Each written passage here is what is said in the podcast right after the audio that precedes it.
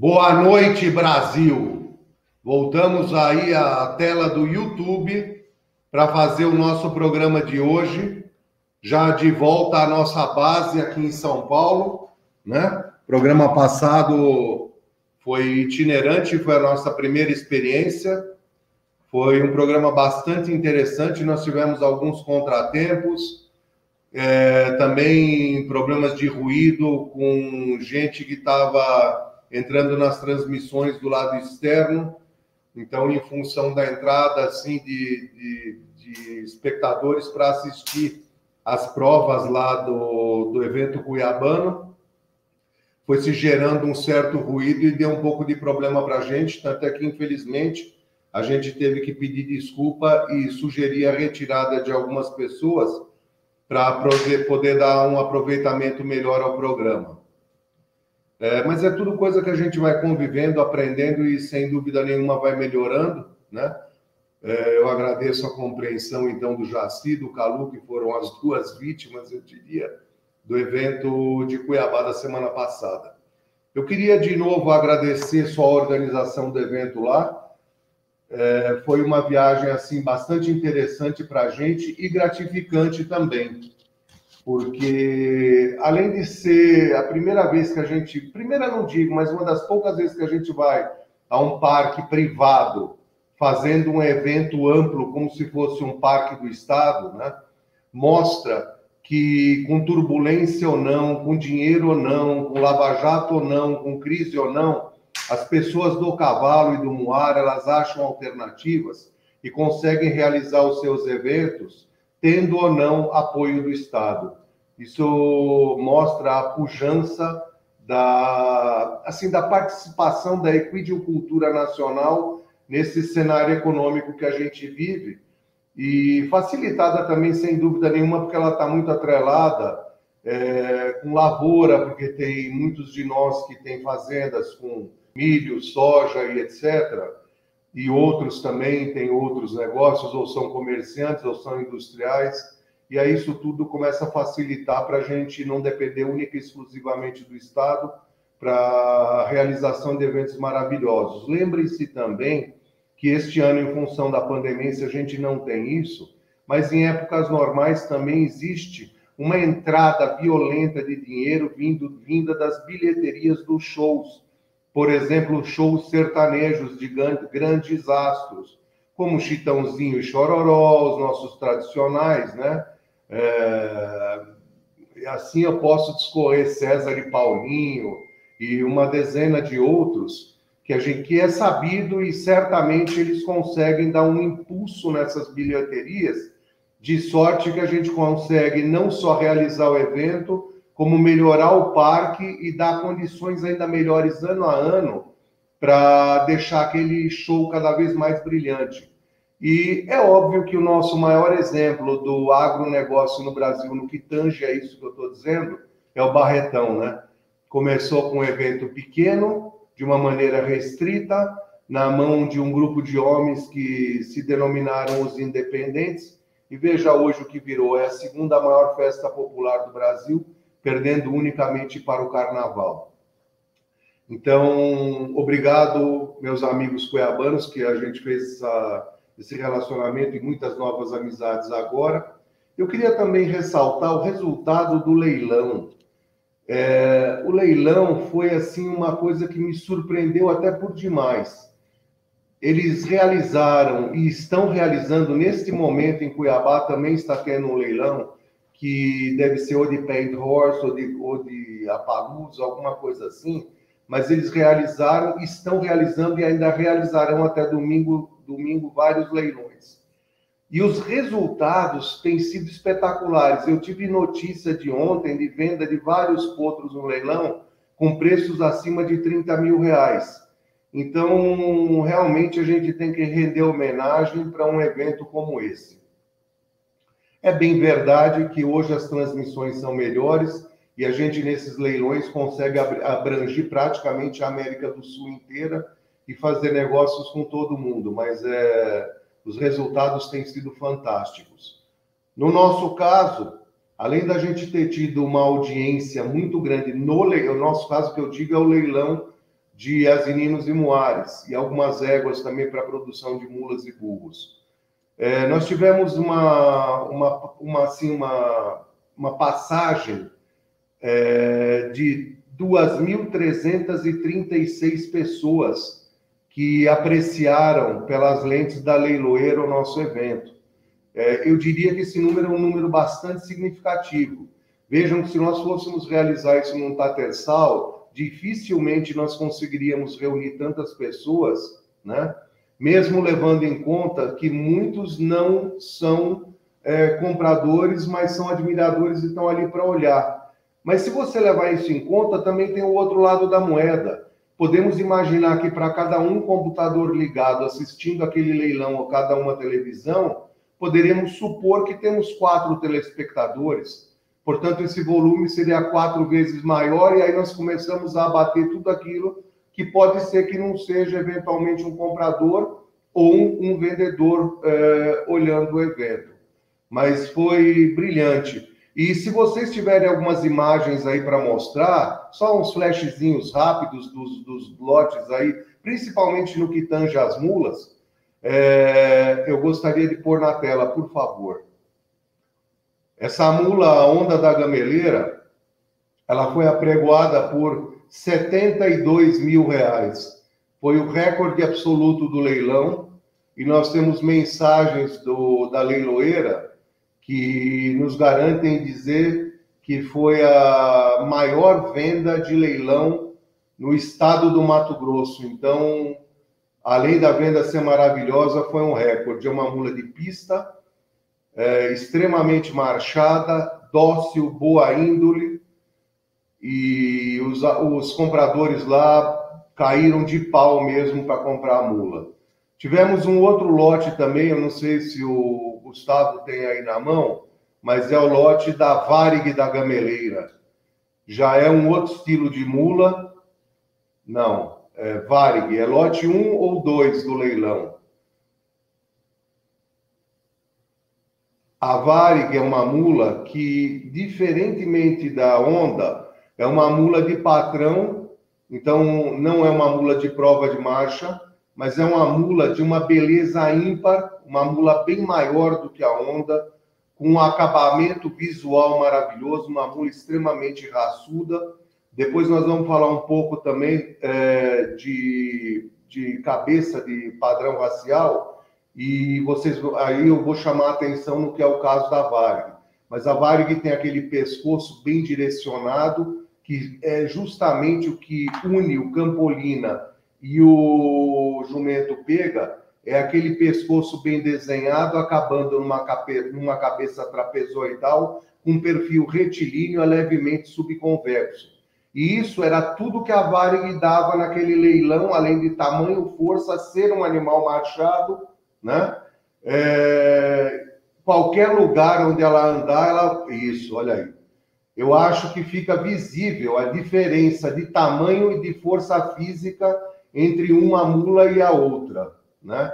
Então, isso é aquilo que a gente realmente chama de mula de patrão. Ela entra num desfile, numa romaria, e ela vira o destaque, porque caracterização racial chegou aí e parou. Olha aí, o andamento bom. De novo, vocês vejam como é que ela esbanja a raça perante ao padrão da pega, né? Bom, é, essas imagens nos bastam no momento. Muito obrigado, Gustavo. É, Gabi, agora nós deixamos para essa, essa matéria a oportunidade de responder perguntas que estavam represadas. Será que você pode nos dar uma mão e começar a jogar essas perguntas na tela? Opa, estou aqui. Porque, porque um dos nossos propósitos é justamente fazer com que os espectadores participem da palavra do tropeiro. Então, a palavra do tropeiro ela não será um monólogo, ela será sinérgica com perguntas, dúvidas e trocas de diálogo aqui com os nossos interlocutores. Portanto, Gabi, boa noite. Né? Eu boa noite. Marcelo, para vocês no início. É, vamos Bora. Bom, primeiramente, boa noite a todos. É, sejam bem-vindos novamente à Palavra do Tropeiro. como a gente disse anteriormente, é um portal para que vocês tenham acesso a perguntas e sugestões. Dando início a isso, é, eu queria fazer a primeira pergunta, que veio da Tamires Gervásio. Posso fazê-la? Claro, mas antes de mais nada, é, eu queria agradecer em especial, me parece que dessa vez temos algumas perguntas vindas de senhoras é, ou moças, eu não sei, ou senhoritas, eu não sei exatamente. E eu queria agradecer também essa participação das senhoras, porque é muito normal aqui no Hemisfério Sul que seja pesada a participação masculina. No Hemisfério Norte, o que tange o mercado, 60%, já está na mão de senhoras.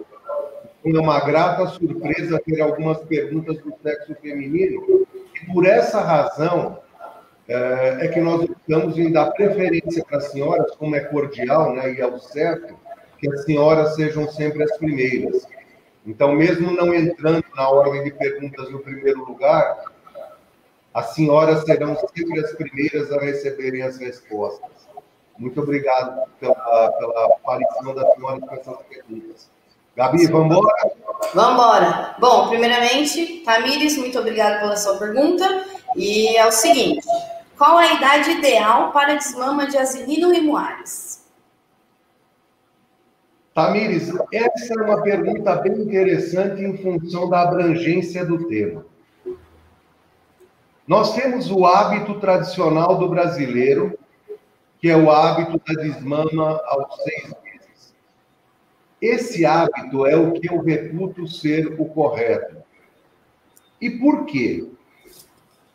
Sabe-se que uma égua leva 11 meses de gestação, tanto para cavalo como para moar. Só voltando um pouco antes, existe também, Tamires, uma conversa que diz que como a mula e o burro são frutos do acasalamento do asinino com o equino, que eles levariam um tempo de gestação intermediário entre o da égua e o da jumenta em função disso. Isso não acontece o prazo das éguas tanto faz cheias de jumento ou de cavalo, elas gestam e parem no mesmo prazo, salvo se aconteça alguma anomalia nessa gestação.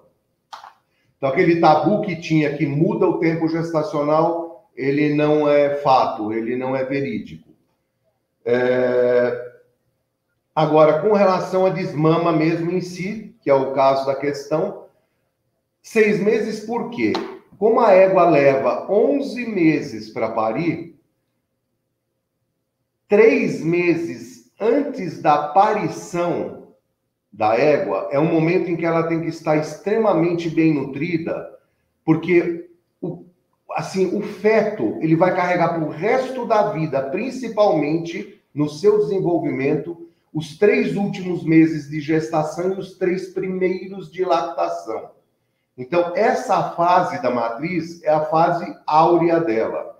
É lógico que ela tem que ser bem tratada por toda a gestação, assim como ela tem que ser bem tratada durante a amamentação. Ninguém está dizendo aqui que é para relaxar.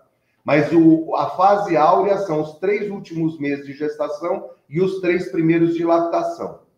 Ora, se você levar em conta que você tem que cuidar da égua nos seus três últimos meses de gestação, significa que você tem que tirar o potro dela, que seria no caso da pergunta um buco, né?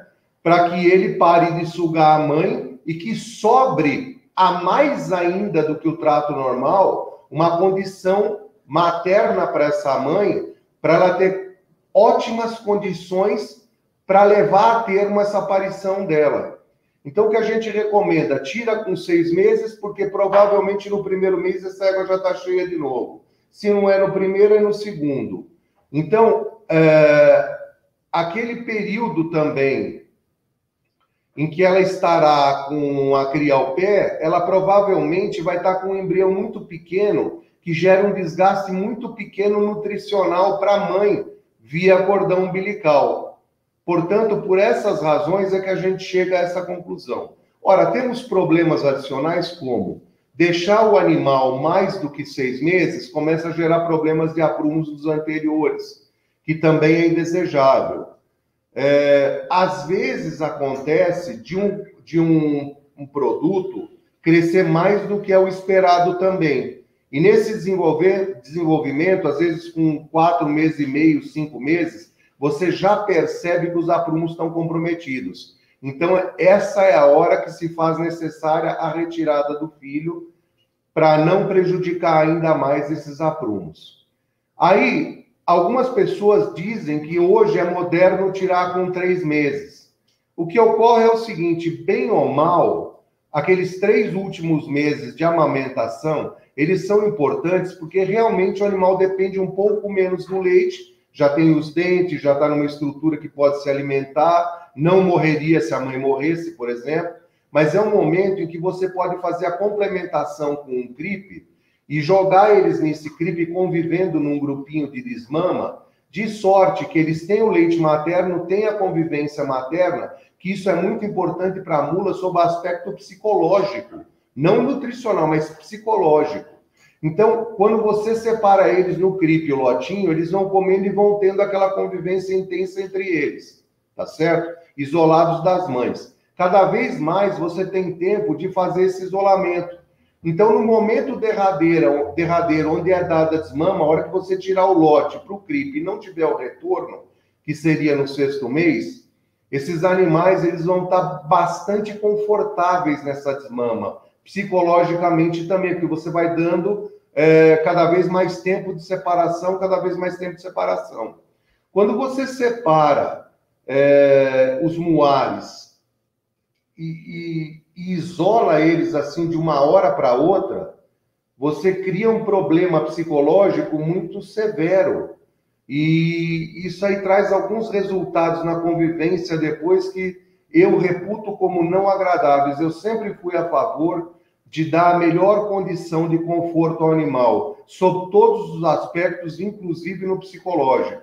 E aí é a hora de você ter os seis meses. Os primeiros para preparar o crescimento e os três últimos para ir ajudando a preparar o indivíduo como um todo.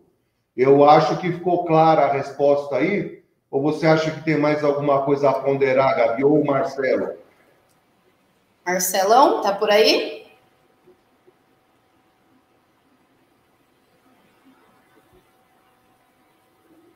Marcelão tá com o som cortado. Boa noite.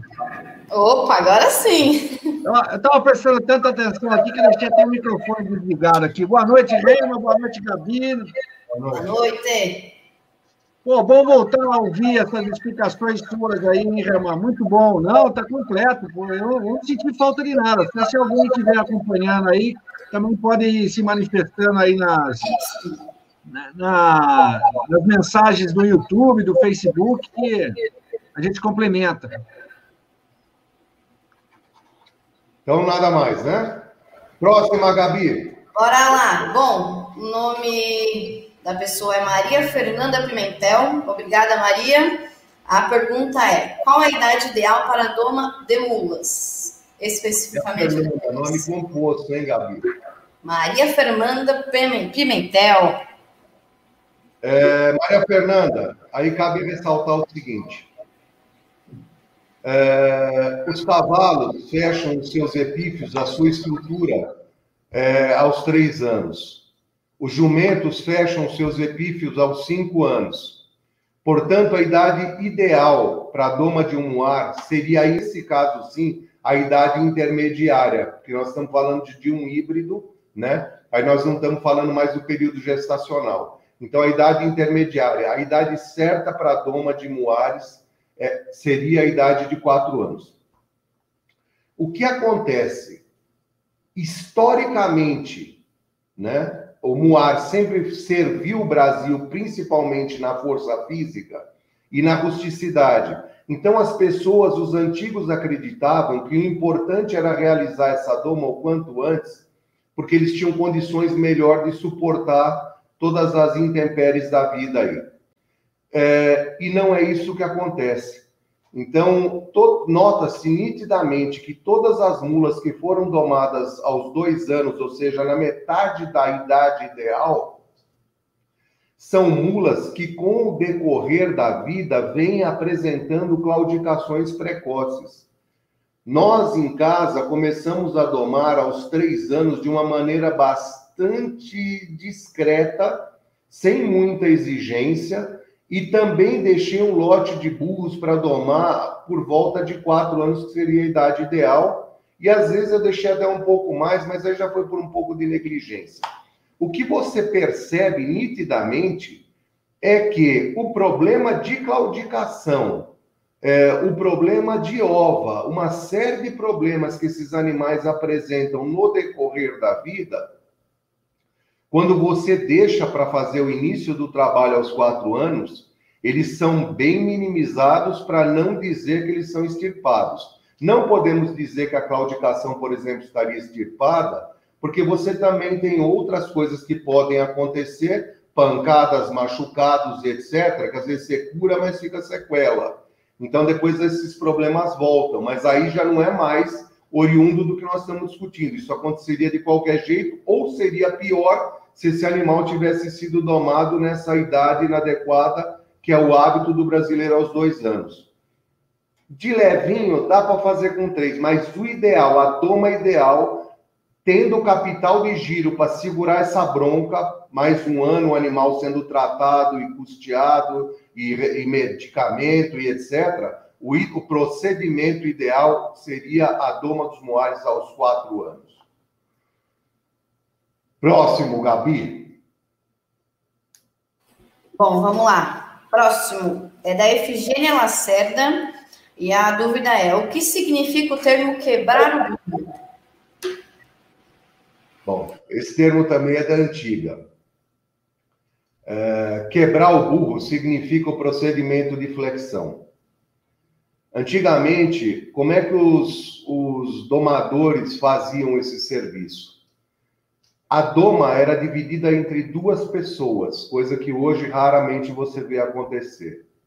O animal era colocado a galope, existia o primeiro, o primeiro domador, e ele no galope, ele flexionava o animal. Então, ele parava, cessava aquele galope e começava a flexão, tentando trazer a boca do burro da mula para dar um beijo na boca dele e virar.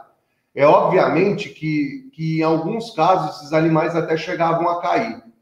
Então, esse flexionamento exacerbado, quando ele gerava a queda, né, é, que era raro, certo mesmo, era só o flexionamento, essa flexão chama quebra. Por quê? Porque você vai virando a cabeça dele até ele ceder e dar esse lado, tá certo?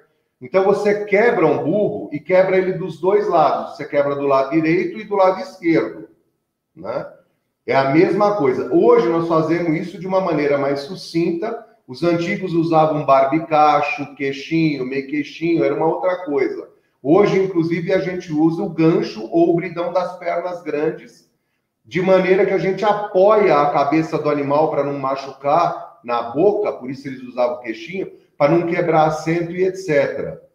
Então, este é o procedimento da flexão que era denominado de quebrar. Como curiosidade, lá na primeira matéria, nós falamos do estribo que o peão usava. O estribo, para este primeiro peão, era justamente o estribo dos dois dedos do pé de cada lado.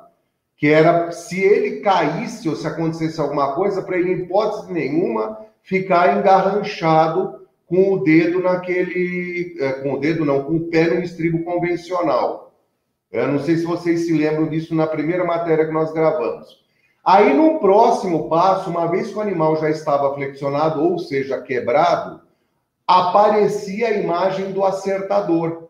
E ele começava então a acertar essa tropa, tá certo? Flexionando de frente, acertando a boca, já usando o bridão, não usando mais queixinho e tocando essa doma adiante, aprendendo a fazer o animal andar com capa e todas as outras coisas que são importantes no trabalho da, da fazenda, da viagem, do passeio, da romaria e aqueles mais esmerados dando condições, inclusive, a esses animais de participarem de provas de marcha.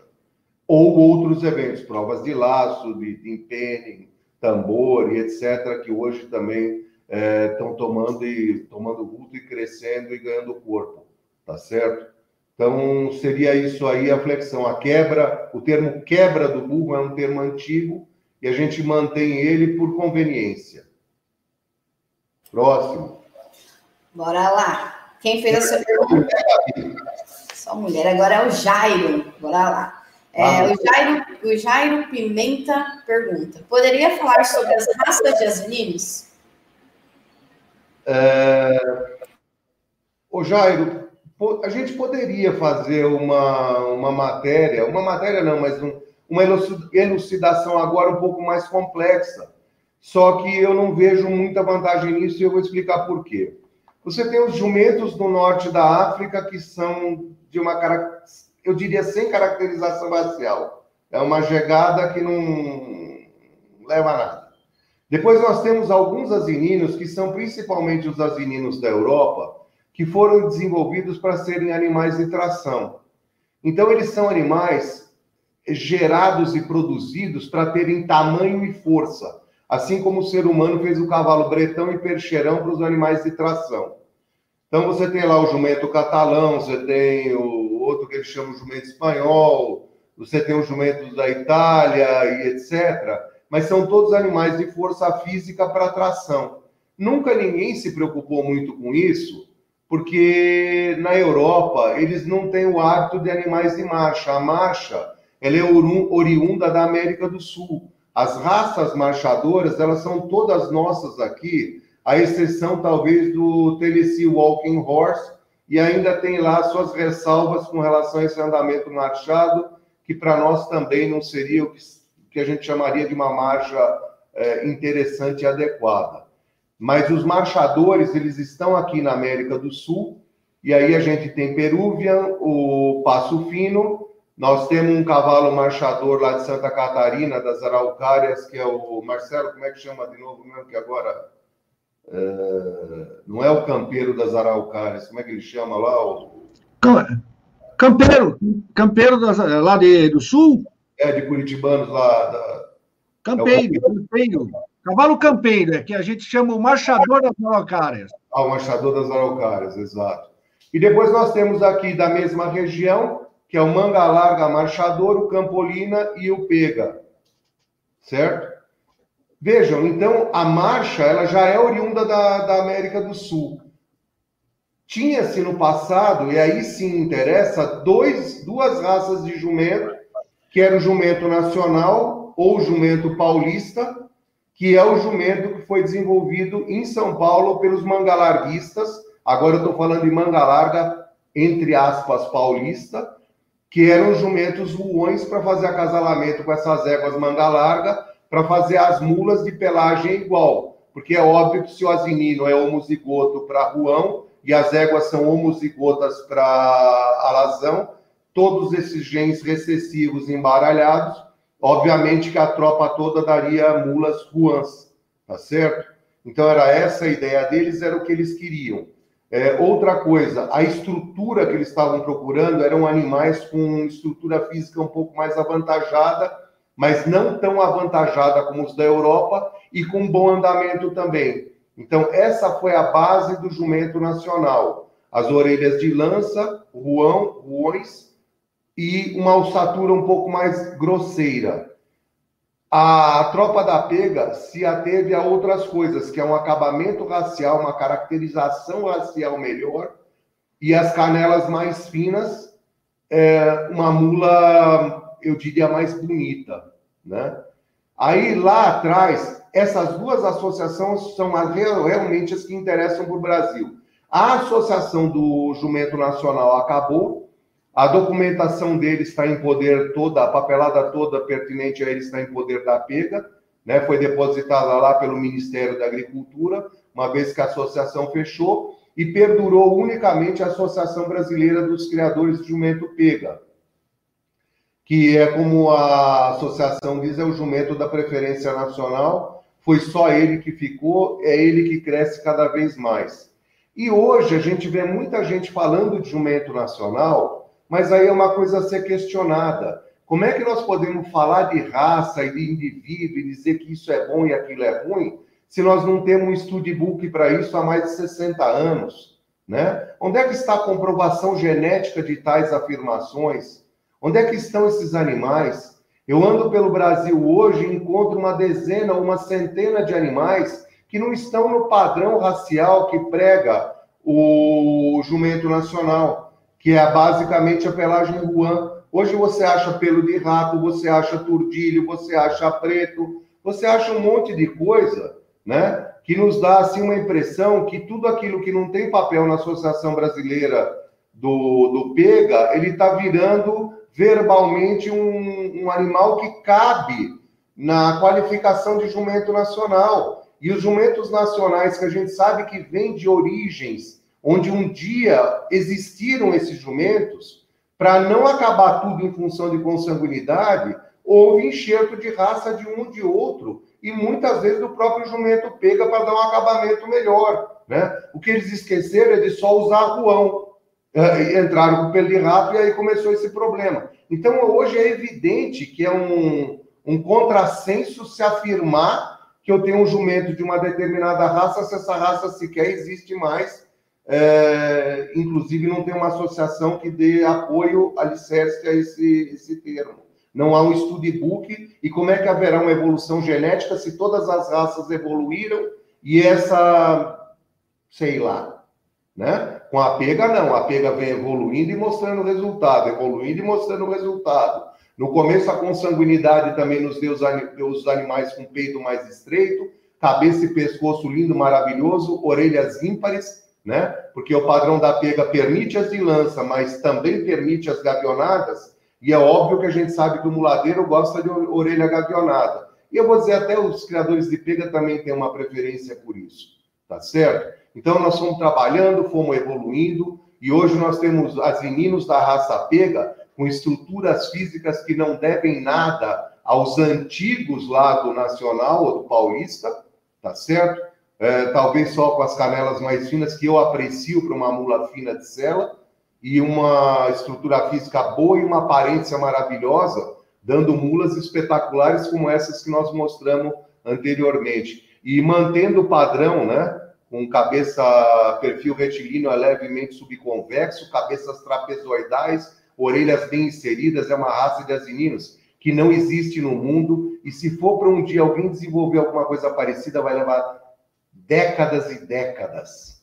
Tá certo? Próxima, Gabi. Bom, é, o Paulinho está com uma dúvida, inclusive é uma dúvida minha também, ainda mais que esse ano a gente está convivendo mais com manga larga paulista. E a dúvida dele é a seguinte: qual a diferença estética entre um arfilho, campolina, manga larga marchador e manga larga paulista? Uhum.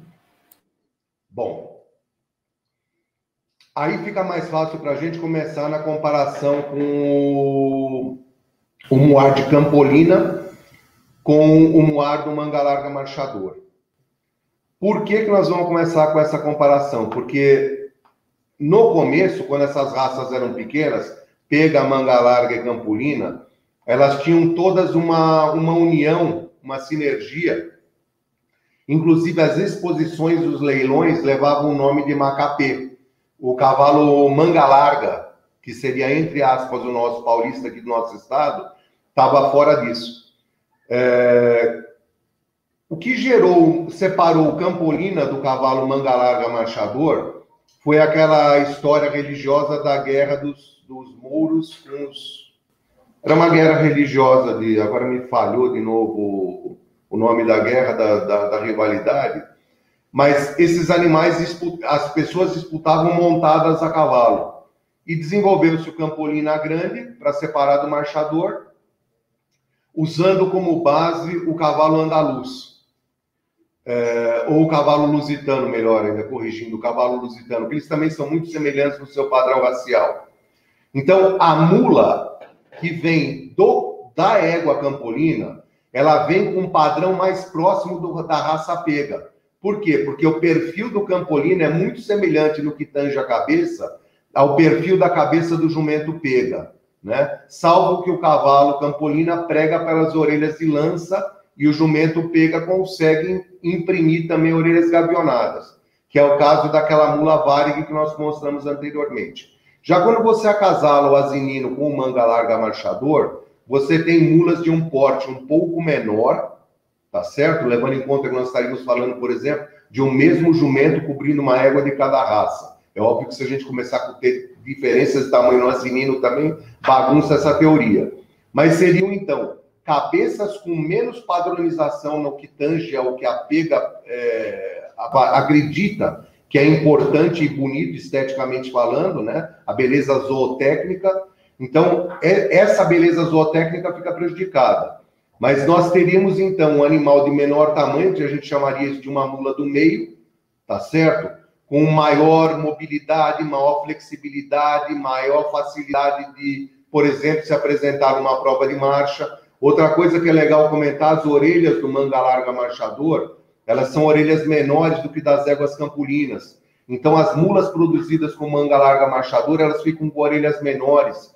Isso é muito importante para quem gosta de prova de marcha e até para longas viagens. Porque quando a orelha da mula é muito grande, ela está com alguma debilidade nutricional ou já muito exausta, cansada, a mula começa com um procedimento que a gente chama de bater orelha. Ela vai caminhando e vai batendo a orelha, tá certo? E quando a mula é filha de um manga larga marchador, isso acontece com mais tempo, tá certo? Porque a orelha é uma orelha mais leve, então ela começa a acusar pelas orelhas a deficiência que ela está tendo com mais morosidade, visualmente fica mais tempo sem perceber. Então, com o manga larga marchador é essa a diferença. E o manga larga marchador ajuda, em alguns casos, a dar mais andamento marchado a essas mulas, em detrimento. Agora nós vamos indo para o cavalo manga larga, aqui, que não tem, depois do manga larga não tem nada, que é a manga larga, entre aspas, paulista. Esse andamento aqui do manga larga paulista é um andamento diagonalizado com momentos de suspensão no seu padrão.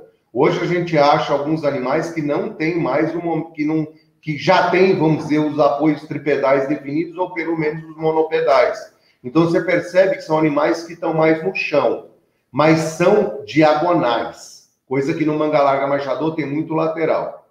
Ora, é, se o jumento for muito marchador, ele nesse acasalamento ele vai fazer as mulas de andamento intermediário com uma boa probabilidade. Se ele for no andamento mais diagonal, ele já tem que usar só as éguas do manga larga marchador de marcha lateralizada, tá certo? Ou as campolinas lateralizadas. São essas as premissas básicas para esse acasalamento no que tange o andamento. Depois, aí sim nós vamos na altura da matriz.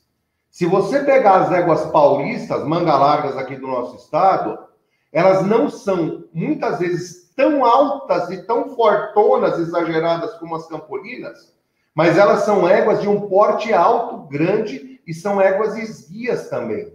Agora vejam, essa raça, o manga larga daqui, se preocupou muito no, na, no, no estilo de pescoço, uma saída bem alta, aquela, aquele pescoço de cavalo árabe, um pescoço arabizado, uma, uma cabeça menor, as orelhas também menores. Então, aquele conjunto de frente que o manga larga dá às mulas dele, além da altura, que é melhor também, mais privilegiada, confere a ele, nesse jogo todo, com aquela estrutura física, uma resistência melhor nas provas de andamento. Por quê?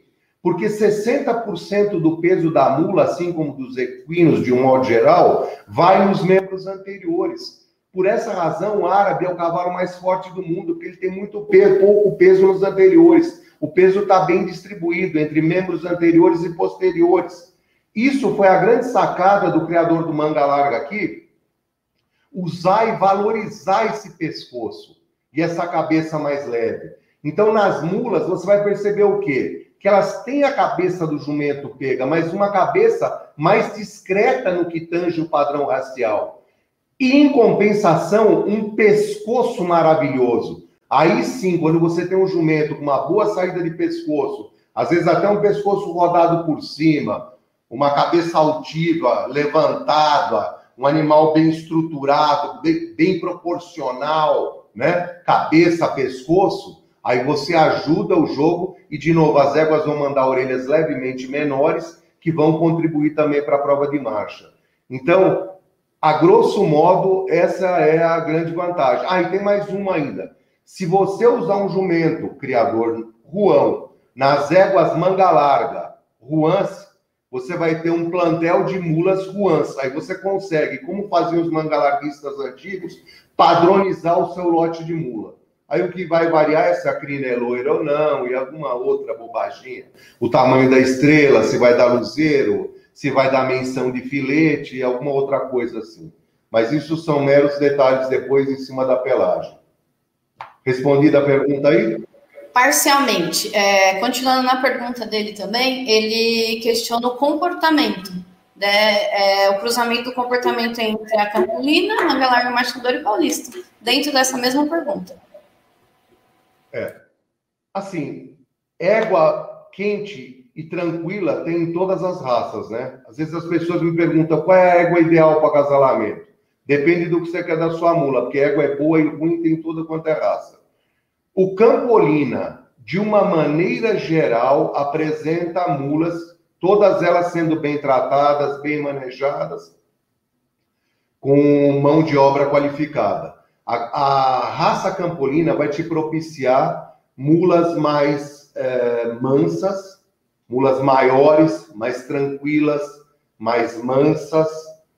É, isso é uma, uma característica bem importante para quem tem um envolvimento grande da família. E vai também trazer muita beleza a essa tropa. Quando você vai já para o manga larga marchador e para o manga larga aqui do nosso estado, você já começa a entrar numa tropa que muitos animais, na média, têm um calor maior.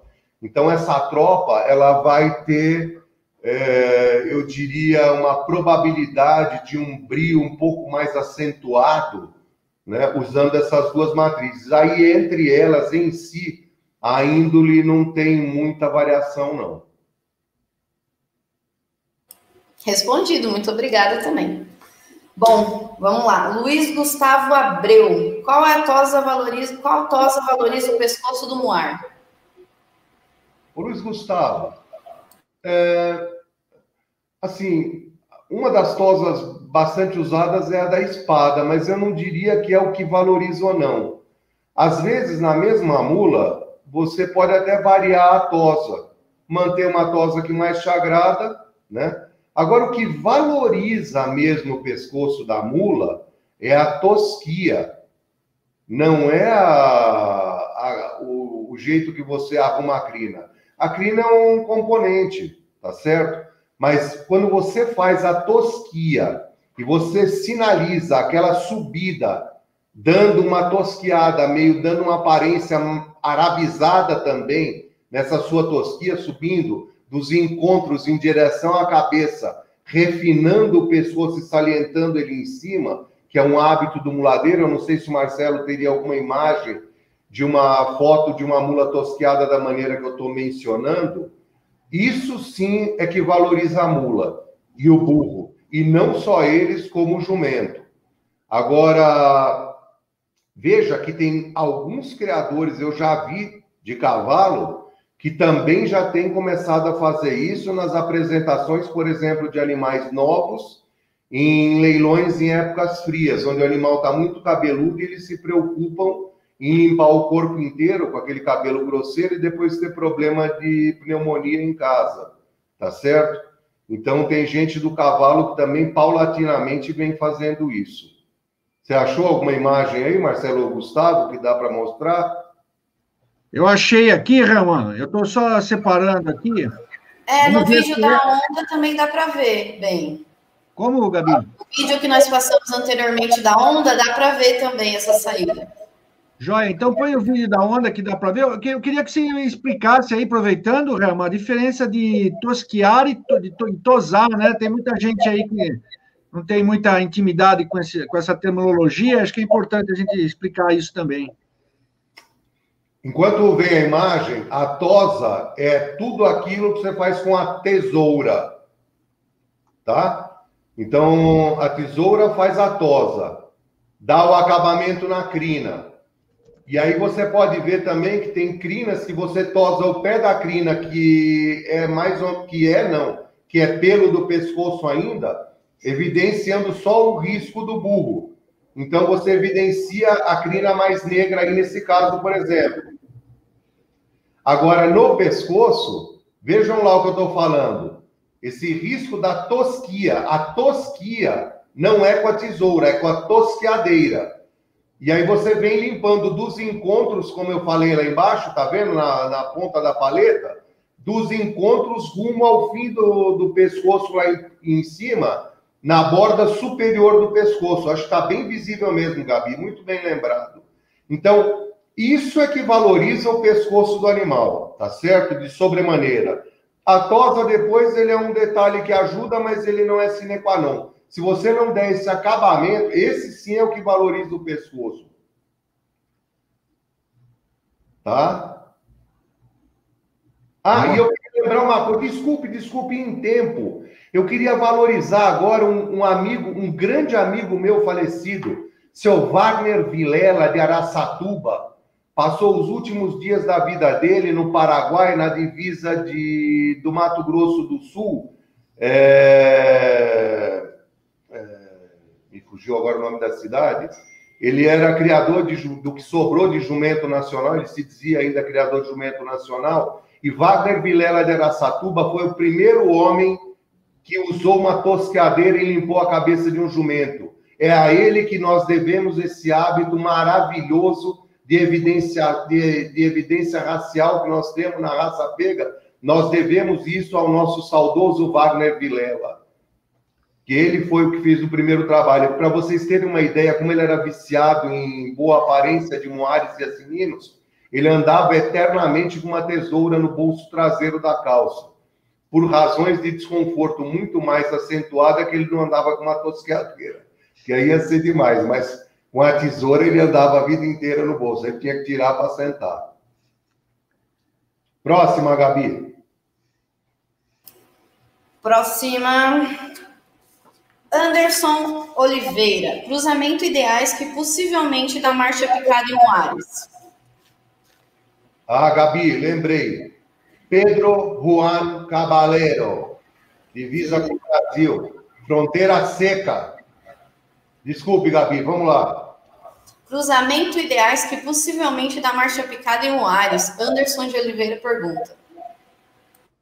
Bom, Anderson, é, marcha picada em Moares para você ter uma certeza maior disso, é sempre usar o jumento mais lateralizado possível. Se você encontrar um de marcha picada pura, ele é o cara, e usar as éguas de marcha picada. Aí a incidência de desandar no andamento do produto acabado é muito pequena essa probabilidade disso acontecer. É... Veja, o que acontece mula de andadura e burro de andadura, você morre de velho na vida e não vai poder encher uma mão falando que você viu cinco. Isso não vai acontecer. Porque é mosca branca você vê uma mula de andadura, um burro de andadura. Agora, burros e mulas de trote, você vai ver aos milhares, certo? É, o acasalamento para você fazer as mulas de marcha picada seria esse, para você ter o menor risco de errar mas você pode acertar muito com um jumento de marcha picada em éguas intermediárias. Às vezes você acerta até com éguas de, de, de trote, acontece também. Nós tivemos no passado, no milênio passado, século passado, né? Nós tivemos uma mula chamada Fineza, que era de São João da Ponte, do Geraldinho, um amigo nosso também, um abraço, Geraldinho, São João da Ponte. Essa fineza era uma mula de marcha picada, filha de égua árabe. Tamanha a prepotência de acasalamento que o jumento impôs a, essa, a esse produto, tá? Mas o mais seguro mesmo é picado com picado. Agora, se o jumento for diagonalizado, aí as éguas têm que ser picadas, senão não, não tem jeito. E lembre-se sempre, minimize o risco, porque a grande probabilidade é que no momento da hibridação essa tropa, por rusticidade exacerbada, elas tenham tendência aí à diagonalização, que é o trote. Por quê? Porque é o meio natural dos equídeos de locomoção. A marcha toda é oriunda por uma outra novela que nós vamos tratar dela no outro capítulo, tá certo? Mas não é o, o andamento é, natural da história dos equídeos. Certo? O jumento sempre tem, tem uma probabilidade de imprimir mais do que a égua ou, ou não? O Marcelo, o jumento manda em 70% do acasalamento. A regra é, é essa. Então, realmente, a maior preocupação que o criador tem que ter é com a qualidade do jumento dele. É, aí, a égua manda no que, por exemplo, tradicionalmente? Ela manda na altura. A hora que você vê um filho de uma, uma mula parida ao pé da mãe, logo de início, você percebe que aquela mula vai ou não ser maior do que a mãe. Normalmente ela é. Porque você compara no primeiro momento, já no primeiro mês, os membros, ao nascer, os membros eles já estão praticamente do tamanho terminal, do tamanho final da mula. Tanto é que eles saem primeiro bem compridos e depois sai o tronco. Esse animal neonato, ele dá a impressão de ser longe do chão, mas não é isso, é que os membros já estão praticamente com o tamanho final. Então você percebe nessas mulas, a hora que elas começam a andar naturalmente ao lado das mães, que elas já têm canelas maiores do que as canelas maternas. Isso já te indica que em 95% do caso, aquela mula terá uma estatura superior daquela mãe. Isso é quase uma certeza. Não vou dizer uma certeza absoluta, mas geneticamente é quase uma certeza. É óbvio, Marcelo, que isso também depende de nutrição e uma série de outras coisas, né? Nós estamos falando aí em condições normais de criação. Perfeito. Tá? Posso seguir?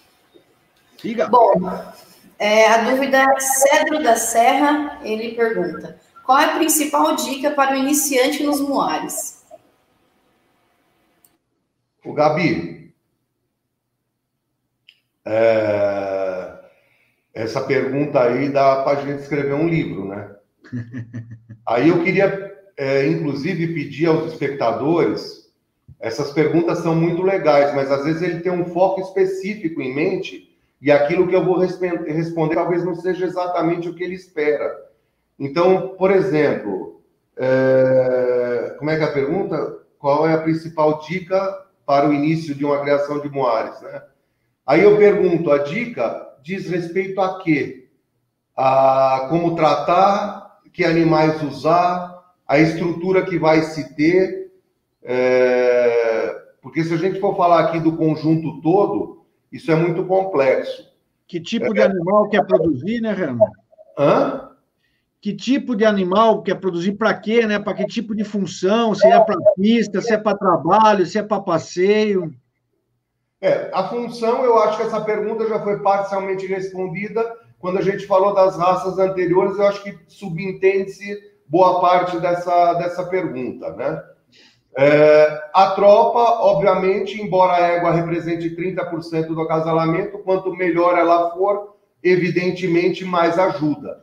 O importante é que ela seja leiteira. As éguas têm que ser éguas leiteiras, porque não adianta nada ela ser grande e não ter leite. Perceba que quando as pessoas procuram por éguas receptoras, normalmente elas correm para o lado do bretão e do percheirão. Por quê? Porque são animais que têm uma aptidade, uma aptidão leiteira muito maior, porque eles também têm que criar um filho muito maior, tá certo? Então, assim, numa teoria brutal, se você fosse procurar a receptor ideal, ela teria que ser uma aliá, né? Que é a fêmea do elefante. E aí, certamente, você teria um volume de leite de sobra até para criar uma tropinha, né? Uma desmama no momento de catástrofe na fazenda. Mas isso é só, só para exagerar, mostrando onde é que eu quero chegar com o volume de leite, que é fundamentalmente importante para o desenvolvimento do produto em si. Porque hoje, você vê, muita gente pega o animal depois que ele está pronto e domado, aí entra dando comida e se preocupando com alimentação e etc. Só que ele nunca mais vai chegar no auge. Por quê? Porque ele pegou, ele, ele esqueceu e perdeu a fase áurea. Essa fase áurea ela é fundamental na criação. Tá? Então, zelar da tropa, tratar bem deles. Outra coisa que é importantíssima é olhar muito bem para o coxo d'água. Eu já fiz vídeos no passado onde eu pegava a água de uma cocheira aleatória para o cinegrafista e bebia ele, para ele perceber que o animal só pode beber onde o homem bebe, para ter saúde, para não ter doença nenhuma. A gente tem que lembrar também do asseio dessas cocheiras no que tange os coxos de alimentação sem fermentação.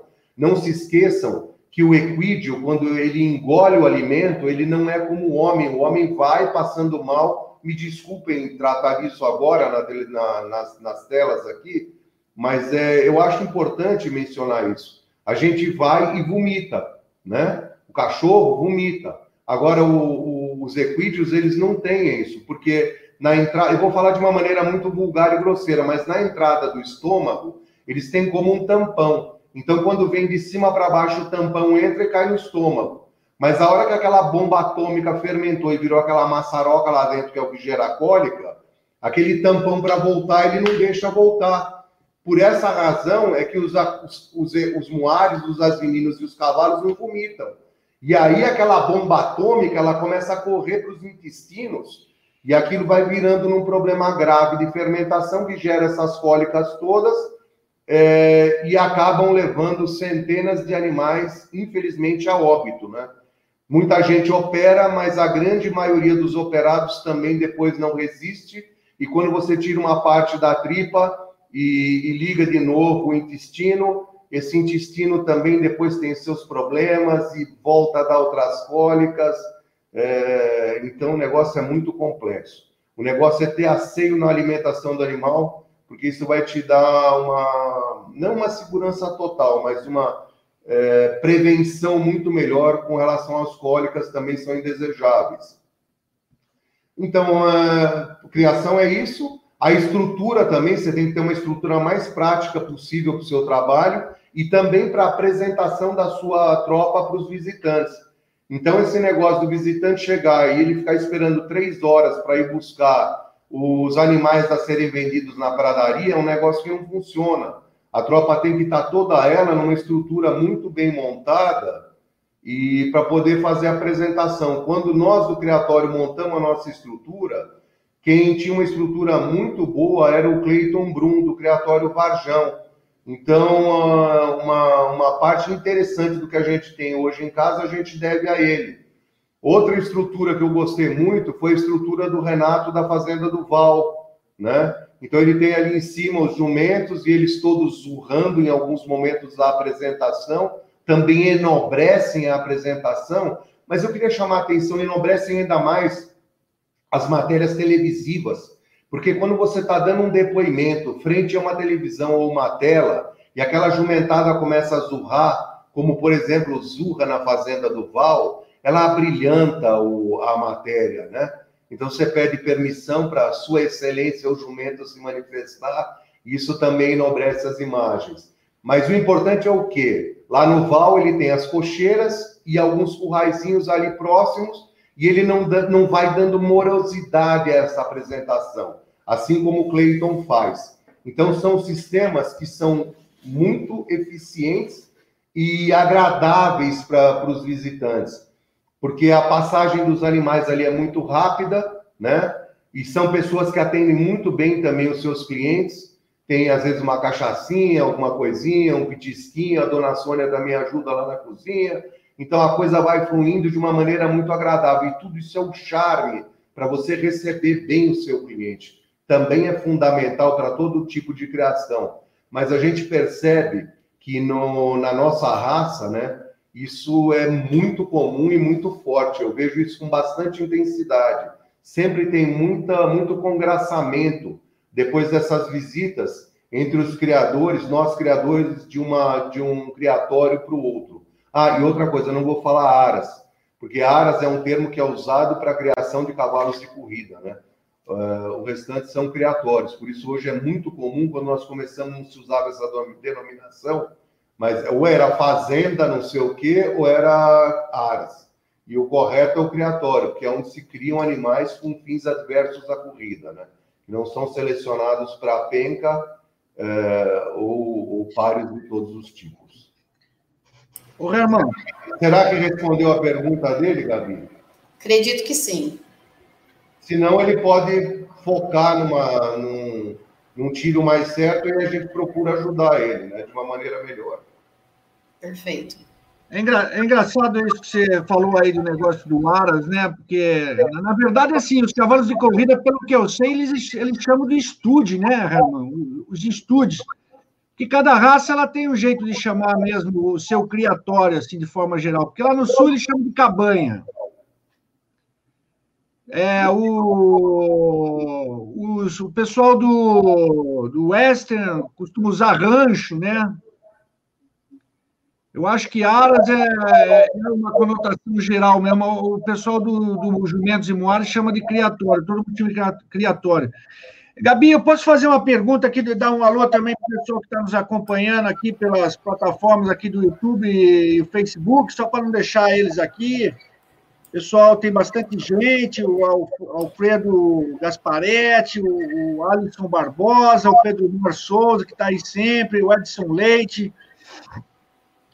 O... E tem uma pergunta aqui também, algum tema que a gente já passou aí, que você já discorreu um pouquinho, do Júnior do Júnior Leite e da Lucélia, eles são lá de Estrela do Oeste, aqui em São Paulo. Eles estão perguntando, Rama, o que você diz sobre o moar que rabeja? É. O rabejar é um problema normalmente oriundo do uso indevido de esporas ou de chicote. É aquilo que a gente estava falando do manejo. É... Para o muar, dá, né? Na prova, não só na prova, é... como também na rua, é... o animal rabejando ele perde por completo o seu estilo eu tenho visto alguns juízes cometendo alguns equívocos que eu reputo como gravíssimos, que é permitir não só o rabejamento, como bater as orelhas. O que é bater a orelha, né? É aquela orelha velha balangando para frente e para trás durante a prova. Às vezes eu discuto até com alguns organizadores de eventos, eles dizem que, que não é tão grave, que não tem problema se o animal for um expoente. Agora, na minha opinião, mesmo o animal sendo um expoente, tudo que esculhamba o seu estilo perde o brilhantismo, né? É, deixa de fazer daquele animal um animal assim realmente de vitrine, uma coisa estupendamente maravilhosa, eu acho que tem que ser banido.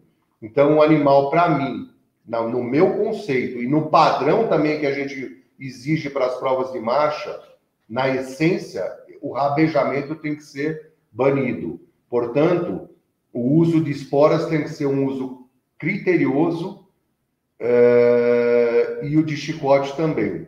Na doma, Marcelo, aproveitando aí a pergunta também, é, antigamente muito peão usava chicote três argolas, né? As três argolas e os dois tentos do chicote descendo depois. Esse é um chicote muito prático para você viajar com ele, porque você engarrancha duas argolas na cinta e para viajar é a melhor coisa do mundo. Mas para domar e para mexer no dia a dia, não é. O certo é um, um chicote estilo rabo de tatu, onde, de preferência, na doma, nem só um rabo de tatu, mas pegar ele com duas solas soltas entre si, batendo, como se fosse um prato assim, né? Ligado, e ou mal costurado, para ela fazer barulho. Porque nessa doma, no momento de bater, é mais importante o efeito no brio do animal de audição do que de dor. Porque aquela dor, se ela for exacerbada, ela leva aquele animal a rabejar ou a pular. E o, quando você tem o barulho, ele não faz isso. Aquele barulho vai fazer o animal romper para frente.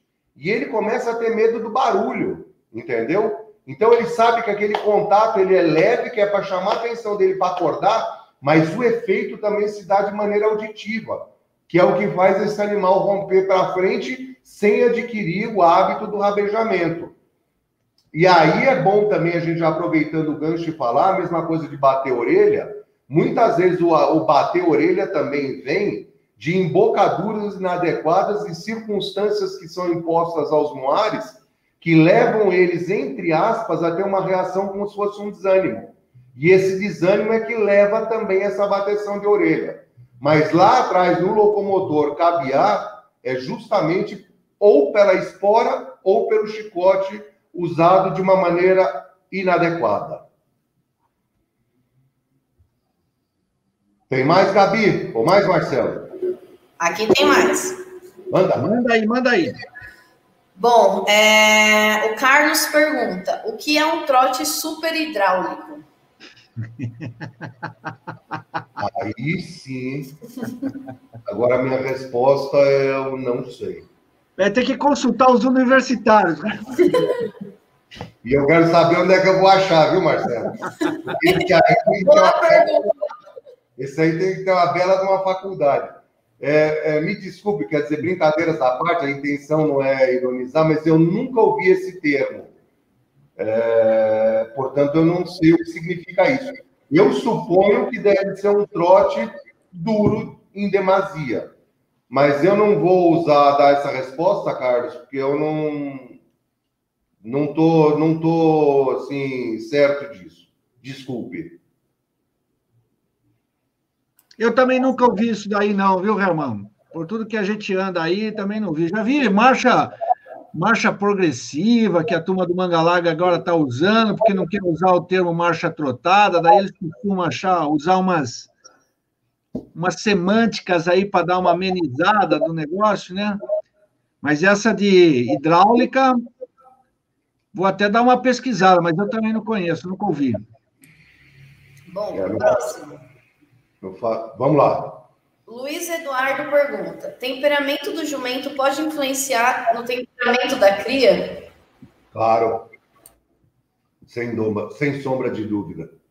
Se você acasalar as éguas, sejam elas de que raça forem, com, as, com um asinino que não seja um, um asinino raçudo, é, tendo ou não papel mais raçudo, já da prateleira de cima, você vê que tem um nível zootécnico melhorado é, você usando aquela chegada, você vai ter uma burrada de péssima índole. Péssima. Eu fiz uma viagem há 15 anos atrás com uma emissora de televisão, com uma burrada, foi solta em Cruz Alta, rumo a Sorocaba. Quando nós fomos fazer a travessia do Rio dos, do Rio Pelotas, que era o último pulo, um dos fazendeiros lá tinha uma burrada muito grande para dar imagem, dar volume na, na filmagem, na matéria. Eles, é, eles aceitaram, pediram para esse fazendeiro, eu não me lembro bem agora, levar uma tropa. Era uma tropa de umas 40 cabeças, eu suponho, não me recordo bem exatamente.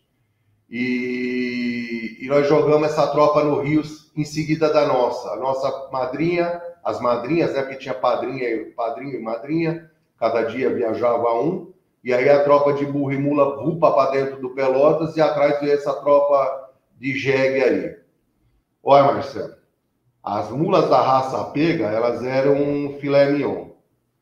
Os outros atrás, aquele momento foi um momento de se agruparem para pular o rio, eles brigavam para voltar, eles brigavam para pular o rio, eles brigavam entre eles era coice, mordida e barulho de, de casco voando para tudo quanto é lado. E aí você via os poucos animais que eles montavam quando conduziram essa tropa, é, simplesmente um Deus nos acuda. Então a índole faz muita diferença, sim. Das éguas também vem alguma coisa, porque você percebe, quando você solta as matrizes, assim, o grupo, você percebe que elas, entre elas, elas também estabelecem uma liderança, que é imposta à força, tá certo? Às vezes a gente fala assim, ah, os animais são diferentes dos seres humanos, eles são afáveis, não sei o quê. Essa charopada toda é linda e maravilhosa quando fala da gente com eles, porque eles sabem que nós somos um carnívoro e eles têm medo da gente. Mas isso não acontece entre o grupo. Você sabe que o grupo sempre tem uma escala hierárquica que é imposta à força pelas matrizes quando elas vivem em conjunto. E você percebe isso nitidamente cada vez mais quando você agrupa elas no curral. Aí sim é que você vê. Então, às vezes, as éguas que têm uma índole muito ruim, é, esses filhos dela também carregam as influências maternas, porque, como no ser humano, muita coisa do filho não é só genética, ele vê no meio, ambi no meio ambiente onde ele vive. Então, mesmo o jumento sendo preponderante no acasalamento, Quando ele está vendo aquele comportamento, ele, e a mãe dele, ele está ali, porque tudo ele vê, ele está ao redor dela, e muitas vezes, muitos moares morrem no momento desse encontro, porque elas começam a se bater, né? E égua com égua briga de bunda, porque elas dão coice, diferente dos reprodutores que se atracam de frente, as, as fêmeas se atracam, se atracam, não, elas se agridem por trás de coice. E quando esses filhos estão nas redondezas dessa pancadaria, muitas vezes eles vêm a óbito.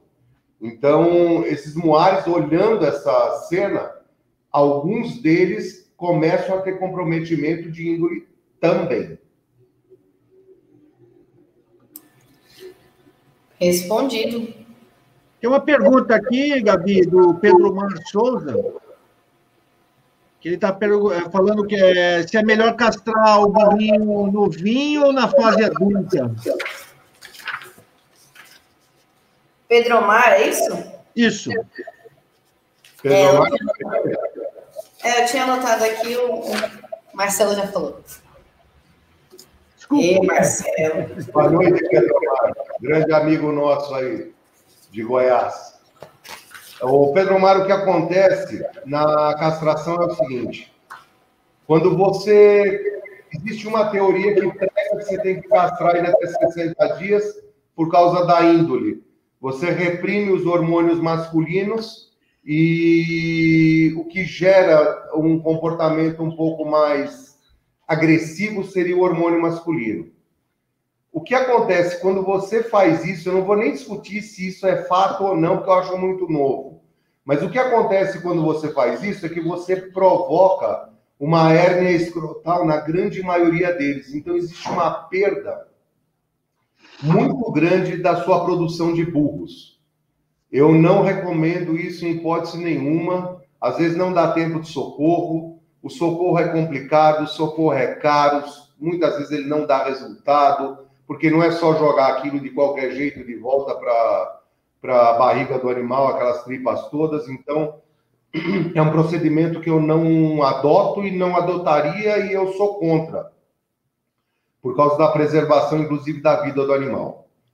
Aí, alguns têm a teoria que o animal tem que ser castrado adulto para ele ter um vigor físico maior, estatura maior, estrutura de macho mesmo, né? E aguentar mais peso. Joia. Se for com animal de serviço, cangalha, carroça, arado, diabo que seja, não sei o quê, maravilha, não tem problema nenhum. O problema é que você vai ter algumas, algumas dificuldades com relação à índole na doma, porque ele vai ter vivido a vida de garanhão. Ele, embora ele não seja fértil, ele tem a vida de garanhão. Ele se considera um reprodutor.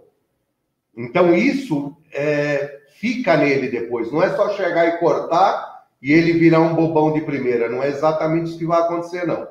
E ele fica zootecnicamente feio. Porque, como eu falei, as fêmeas brigam de, de bunda, os machos brigam de frente. Então, um macho adulto e criado, ele começa a ficar mais fino na garupa, porque não é lá que ele vai brigar, e tampouco é lá que ele vai fecundar, tá? Então, ele tem que ter o quê? Um peito largo, até porque ele tem que montar na fêmea para fazer o processo reprodutivo, e quando ele briga, ele briga de frente. Então, o que, que ele tem que ter? Ele tem que ter peito, ele tem que ter força. E aí, junto com isso, vem aquele pescoção. Ele tem que ter força no pescoço, porque ele vai brigar de dente. Ele vai se atracar com outro e vai procurar machucar na dentada, na peitada, na força, para tentar derrubar até para depois ele pisotear. É, esse é o jogo da briga de macho. Então, visualmente, ele fica feio. E quando você. Por isso é que o, o ser humano sempre gostou mais da mula. Porque a mula sempre, durante toda a sua vida, ele fica com aquele, ela fica com aquele corpinho ideal. Né? Tem uma leve semelhança aí também com seres humanos, mas é mais ou menos isso. A mulher é sempre mais bonita que o homem, né? E a mula é um dos poucos bichos da natureza que é assim, porque na maioria dos outros o macho é mais bonito. Mas o que acontece é isso. E se você, por acaso, tiver o azar de ter que domar esse burro, você vai ter que flexionar esse pescoço. Você imagina um burrão com pescoço desta largura, você flexionar aquela cabeça para você trazer ele perto da sua, o trabalho que vai dar. De um lado, ainda é um pouco mais fácil, porque existe um lado no útero materno onde o burro e a mula e o cavalo, né, a zebra, todos eles ficam deitados. Então, quando o animal nasce, você percebe na hora da flexão de que lado ele ficava deitado dentro da mãe, porque sempre o lado mais macio da flexão. Quem doma burro e flexiona burro sabe muito bem do que eu estou falando. Então tem o lado bom e o lado ruim, que é, seria o lado mais difícil, não é que ele seja ruim.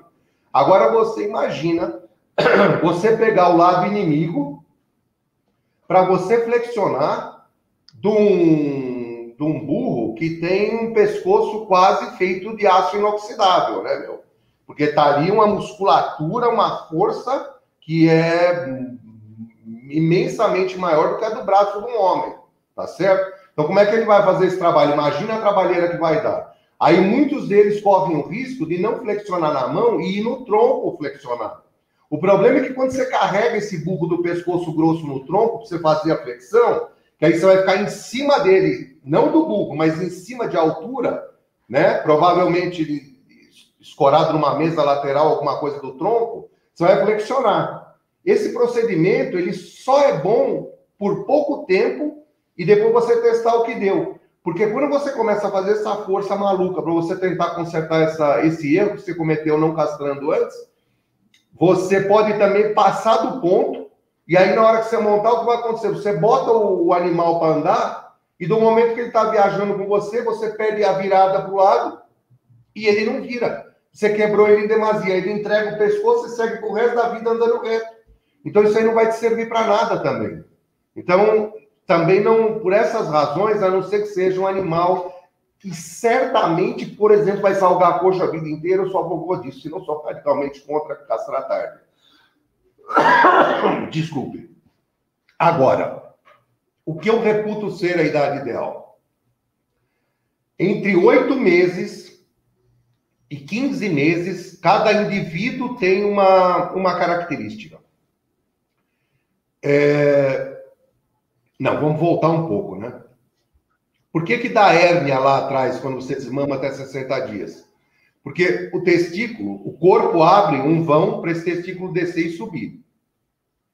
Depois de 60 dias, essa castração só ia até 60 dias, porque esses testículos eles voltam para dentro do organismo. Eu estou usando um, um, um, linguajar muito popular para todo mundo entender, Marcelo e Gabi. Tá certo. Esses testículos voltam para dentro do organismo, né? E aí aqueles, aqueles, o vão que ficou para essa descida, eles se fecham. O testículo sobe, está fechado. Ele parece um animal castrado. E ali ele vai desenvolvendo aqueles testículos para um, um posterior retorno. Esse retorno se dá aos oito meses até 15 meses, na média, esse prazo, que é mais comum isso acontecer. E aí esses testículos voltam à bolsa. Como? Formou-se aquelas lacunas de novo por onde eles descem. Tá certo? Ora, voltou para a bolsa, eu vou capar? Não. Porque eu vou voltar no mesmo problema da hernia escrotal que eu evitei com 60 dias. Onde aqueles, aqueles vamos dizer, buracos, né? Português claro, estavam abertos. Então eu não vou fazer essa, essa heresia. Eu vou deixar. Bom, então não vai capar? Não, eu vou. Eu vou capar. Eu vou esperar três meses, que é a hora que esse, esse vão se fecha para a medida natural, onde os testículos ficariam para o resto da vida, né? Colocados na posição certa e o cordão tendo o vão certo para sua passagem que é muito menor do que o do momento em que o testículo desce para a bolsa. Ficou claro o que eu estou falando? Ficou, né? Então, nesse momento em que o vão fechou, o buraco fechou, no tronco, no corpo, é o momento da castração. Porque aí você minimiza o risco desta hérnia que a gente tem em abundância no caso de castrar até 60 ou de castrar logo quando o testículo volta às bolsas entre 8 e 15 meses. Então, voltou, marca na agenda lá, três meses castração. Esse é o sistema que a gente reputa como ser ideal. E aí, começam algumas coisas que há quem não acredite, há quem acredite, e eu não venho aqui para discutir isso. É, e alguns também têm crenças um pouco diferentes, mas existe tudo que é vivente na Terra tem influência da Lua. Até o sexo no momento da cópula sofre influência da Lua. Uma das influências é a da Lua. Então, a castração que nós, o nosso procedimento, que a nossa experiência nos mostrou ser o mais efetivo, é uma castração a dois dias antes da força da lua cheia, que é o momento em que a lua ainda vem crescendo e ela dá a esse animal, no, na nossa opinião e experiência, uma garupa mais avantajada, uma garupa mais feminina, evitando então aquela garupa mais chupada que é a garupa do macho adulto, que é o que nós tentamos evitar. É, aí só um pouquinho de, de palpite, né? Isso não tem comprovação científica, mas a gente sabe que depois que se provou que as marés também sobem e descem por causa da Lua, isso também não é em vão. E, então a Lua, na nossa opinião lá em casa, ela manda na Terra. Tanto é que as colheitas das lavouras a colheita ideal é aquilo que você faz na minguante. Por exemplo, a esteira do carro de boi não dá bicho, não caruncha e etc. Diminui muito bicho quando não acaba, quando você faz a extração das lavouras na, na lua correta e faz os plantios também. As grandes multinacionais do mundo também sugerem lavouras em luas propícias. A maior multinacional do ramo químico do mundo, que é a BASF alemã, a maior indústria química do mundo, ela tem inclusive um calendário lunar para as lavouras, porque ela é um grande player mundial de agrodefensivos. Então ela tem o maior interesse no êxito dessa lavoura e ela também se curva à força da lua na terra e faz esse calendário. Vejam, nós estamos falando de um povo que é altamente tecnológico, altamente desenvolvido e uma empresa desse tamanho, o maior grupo do mundo, não se daria o luxo de fazer uma papagaiada ao Léo se não tivesse certeza do que estivesse dizendo. Bom, vamos à próxima ou ainda tem. Bom, é, eu tenho mais duas, na verdade, tem uma que veio ao decorrer da semana e outra que veio ao vivo. E tem muita gente mandando aqui, viu? É, tem bastante pergunta. Eu queria pedir para o pessoal só um pouquinho mais de paciência porque algumas a gente vai conseguir responder hoje, outras não, e sim nos próximos programas. E eu vou fazer uma é, que é do Pedro Henrique. A pergunta é: o que influencia um criador na escolha do cavalo para o cruzamento com jumenta? O dito Bardotto. Olha, Gabi. Essa, essa, essa do Bardotto vale um programa todo também, hein, Herman? Sem dúvida nenhuma, mas essa daí é mais fácil de matar do que aquela ultra super abrangente que eu tentei consertar para ver o que dava para fazer, né? O que leva o criador à escolha do cavalo para um acasalamento com jumento?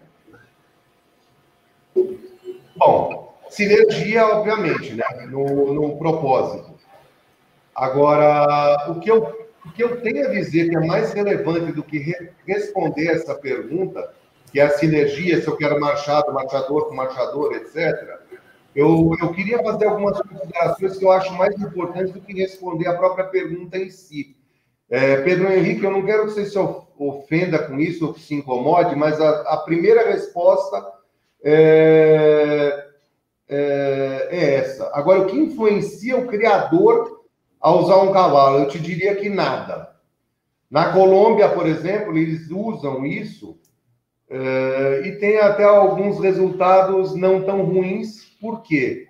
Porque as éguas dele, que eles, uh, os garanhões que eles usam como, como reprodutores, são os cavalos da raça passo fino, que são cavalos pequenos. E as jumentas são jumentas grandes, grandes de tamanho, de estrutura física, etc. Raça elas não têm nada, elas têm tamanho. Então você não percebe tantos problemas. Mas agora, por que, que aqui no Brasil isso certamente não vai? Porque os nossos garanhões são maiores que os garanhões da Colômbia em todas as funções, né? é, não vou dizer do pônei, do mini horse, ou sei lá o que, porque não é o caso, mas dos, dos animais grandes, todos eles são maiores. Então você começa com alguns problemas. Primeiro, assim como alguns jumentos não gostam muito de éguas, ah, alguns garanhões não cobrem as jumentas de jeito nenhum, nem com reza braba. Então, esse é um primeiro inconveniente. O segundo inconveniente é a taxa de fertilidade. A cervix, que é o colo do útero da matriz, nas jumentas é uma cervix apertada. Na, é, na égua é uma cervix larga. Larga. Em relação à da jumenta, larga.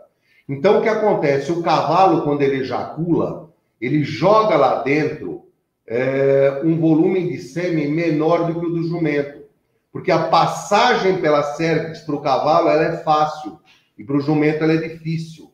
Então, para a raça perdurar, só perduravam aqueles animais que tinham um volume maior de espermatozoides no líquido seminal. Então, por exemplo, quando um cavalo, um garanhão insemina numa ejaculada algumas éguas, um jumento normal, ele insemina no mínimo numa ejaculada mais de 20 éguas. Tamanha é a fertilidade dele em função do volume de espermatozoide no líquido seminal.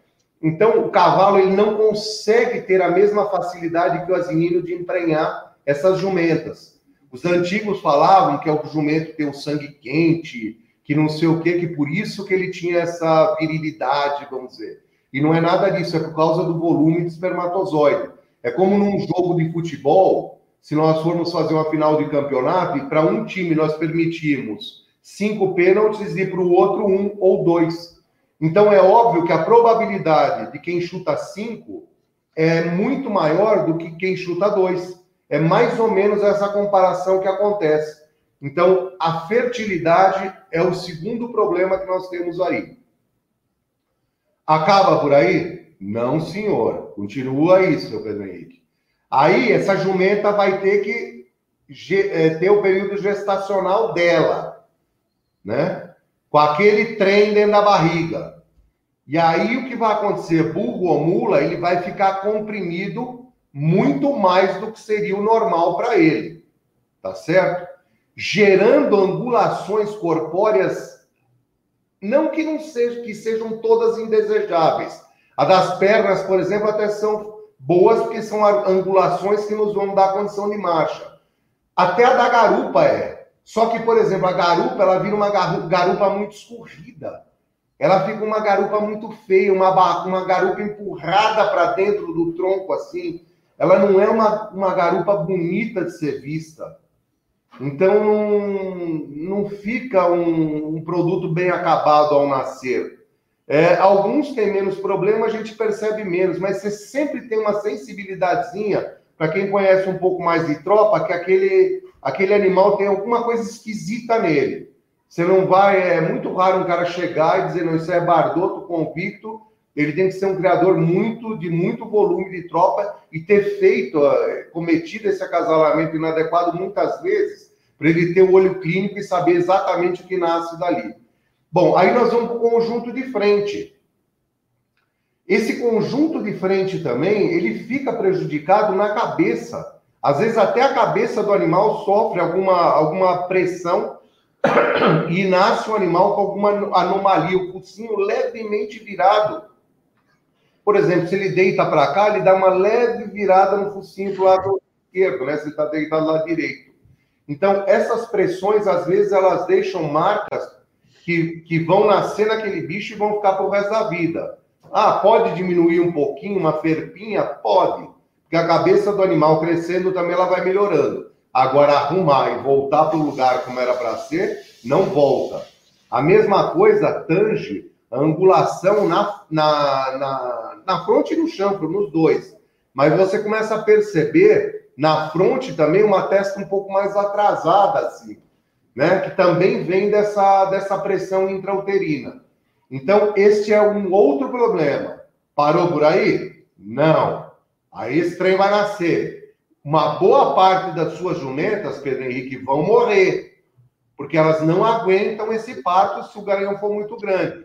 É a mesma coisa que você pega uma, uma vaca Jersey e botar nela um touro Nelore, um charolês, ou seja lá o que for, algumas delas vão sucumbir no momento do parto. E isso é extremamente desagradável, sabendo que você poderia ter evitado isso. É, então, esse é um problema. O problema para por aí também não para, não, ele continua. Aí nós vamos para o problema da amamentação. Não tem jumenta no mundo que produz leite igual a égua bretã. Agora, você imagina você botar um garanhão bretão numa, numa jumenta. O que, que vai alimentar aquele produto? Eu estou indo a extremos mesmo para mostrar, para ficar claro o que eu estou falando. Aí, o que, que vai ser desse produto? Né? Vem um outro problema além do leite. Também não para por aí. Ele vai crescer muito mais do que a mãe. Né? Mesmo com a pressão de angulação, ela retém um pouco, mas não segura tudo.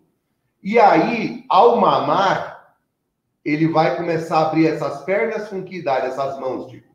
Com que idade? Aí, meu amigo, forçosamente com três meses, querendo ou não querendo, gostando ou não gostando, achando legal ou não achando legal, não importa, vai ter que desmamar. Porque senão você vai acabar com os aprumos de anterior do seu animal. Outra coisa, se em alguns momentos ele não conseguir alcançar a teta, ou começar a dar preferência para um lado ou outro, você vai começar a ter muito problema de mastite nas jumentas também. Porque elas ficam com aquele barrigão grande, as mais velhas, provavelmente já vão estar cheias de novo, e aí o animal tem que fazer aquela ginástica embaixo, que para o jumentinho não acontece porque ele está perto do chão. Mas o, o burrão gigantão, não.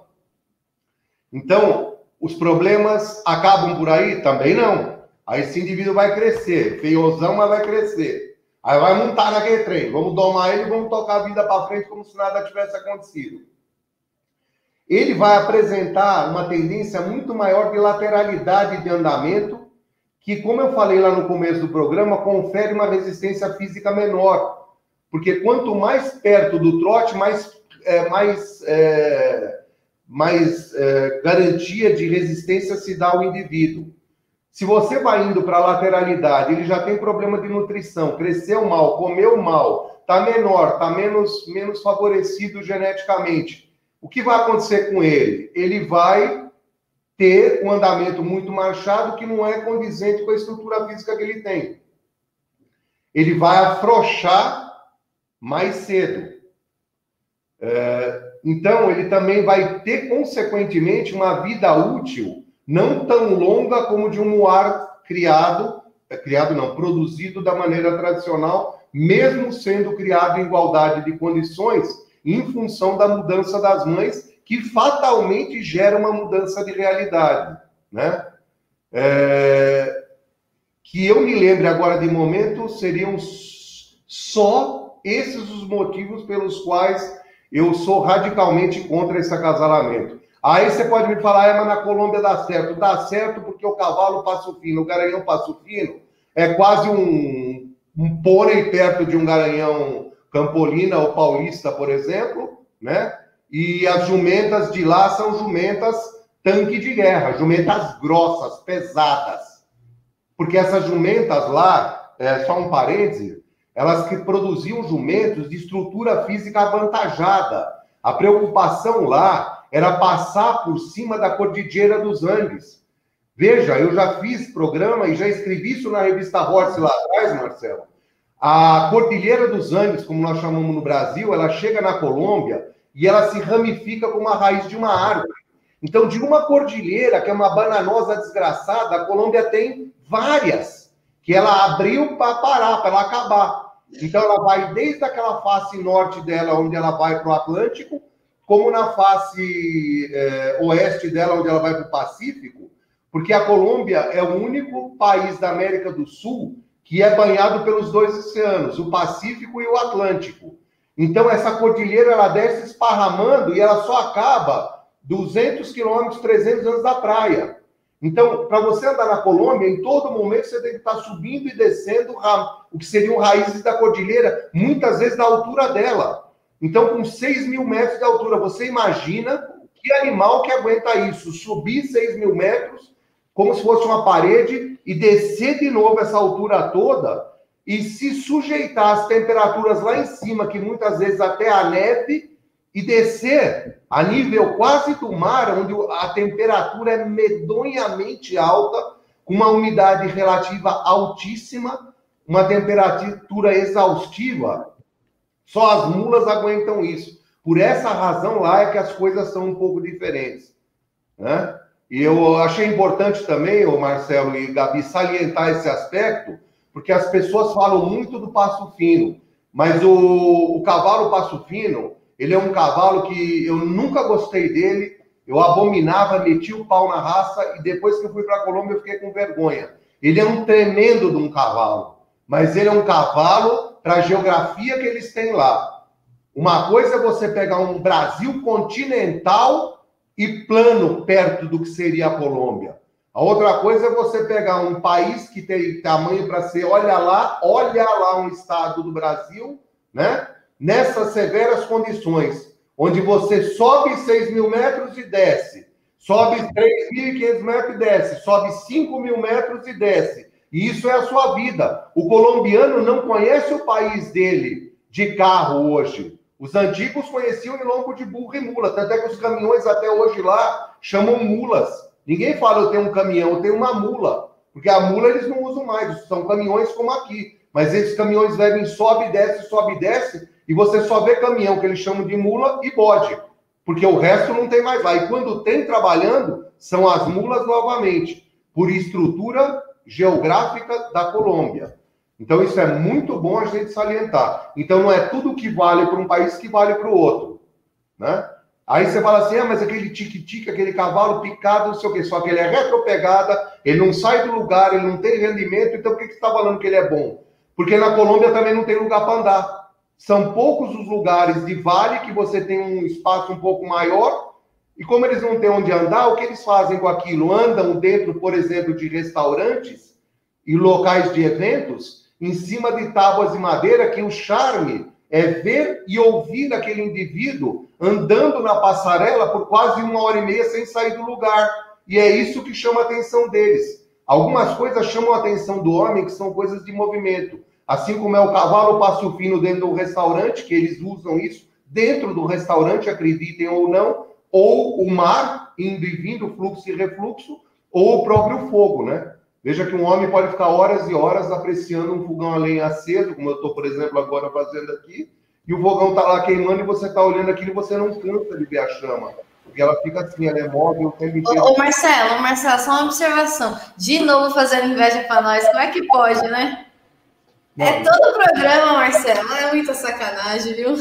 A intenção não foi essa, a intenção foi com que todo mundo conseguisse aquilatar e entender o que eu estou dizendo, né? Sim, sim. É muito fácil falar das coisas de outros lugares, mas a gente tem que saber o que é aquilo.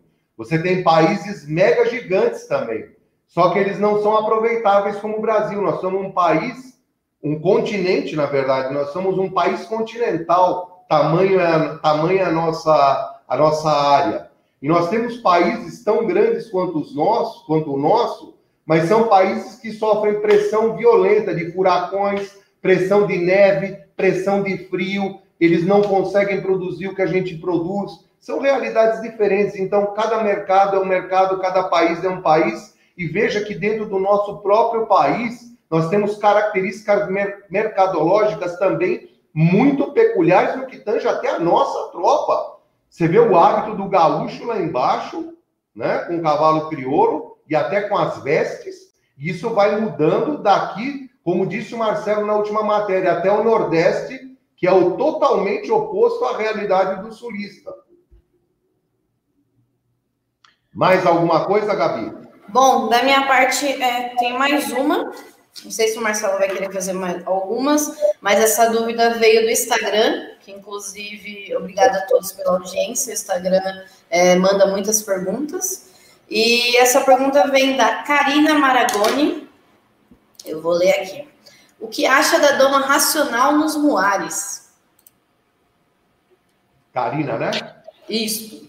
Olha, Karina, eu sou um adepto da doma eh, racional até um pedaço dela. Eu não concordo com ela na sua totalidade. Eu, eu acho que o imprinting do jeito que os americanos fazem, ele traz algumas sequelas. No começo eu adotei, depois eu achei que a tropa ficava mansa demais. E o animal manso demais, ele também deixa a desejar no momento das suas funções. Quando a gente precisa de explosão essa explosão não aparece. É, o flexionamento também, no que tange a doma racional, é do chão. É, burro e mula também não funciona, burro e mula você tem que flexionar de cima.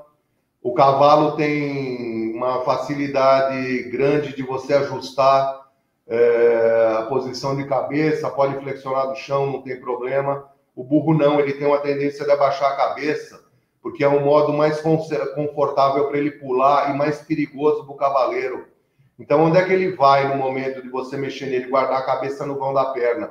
Então, o burro você flexiona de cima, porque para a hora que você precisar de socorro, numa, num momento de emergência, por exemplo, um cachorro chegou por baixo e mordeu sua mula, você tem que ter como flexionar ela e levantar para você sair daquela situação de estresse e não ter uma doma que propicia ele abaixar a cabeça, guardar a cabeça no vão da mão, porque senão ele, além de machucar o cachorro, se ele puder, ele pega, ele ainda vai te machucar com certeza.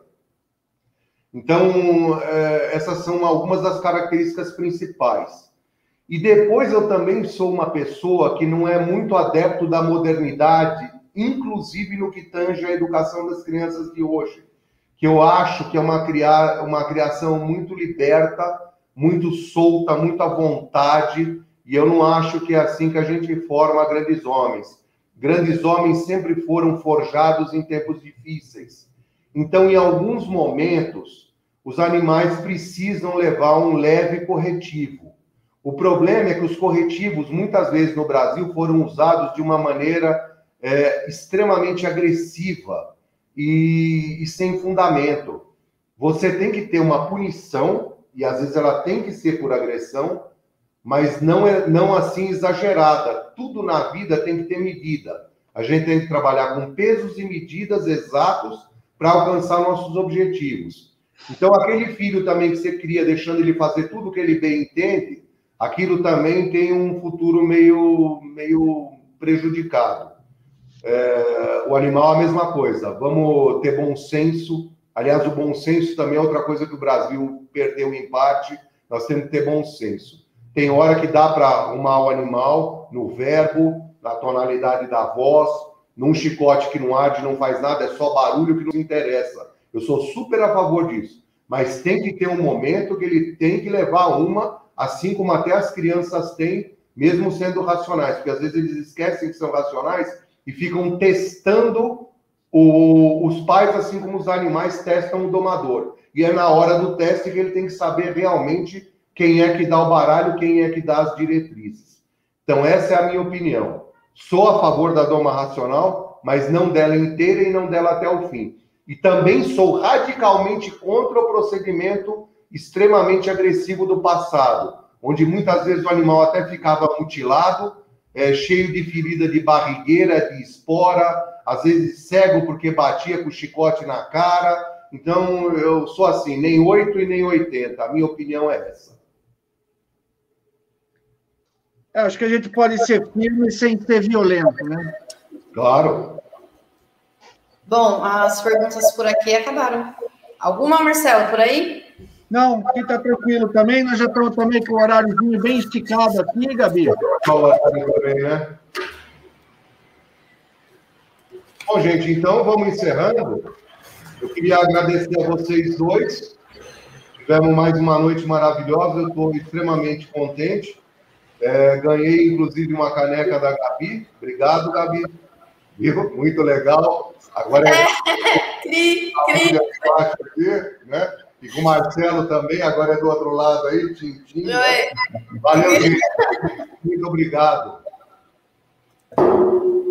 Bom, é isso. Muito obrigada à audiência, ao pessoal que está acompanhando pelo Facebook, Instagram, YouTube. E, novamente, ao decorrer da semana, a gente abre mais uma caixinha de perguntas e vamos falando durante o programa. Se vocês gostaram desse formato também, é, dá um toque para a gente, que isso é muito importante, a opinião de vocês é importante também. E é isso. Obrigada, Marcelo, novamente, pela companhia. Obrigada, seu. Faz, faz o seu encerramento e depois eu faço o meu, Marcelo, como de praxe.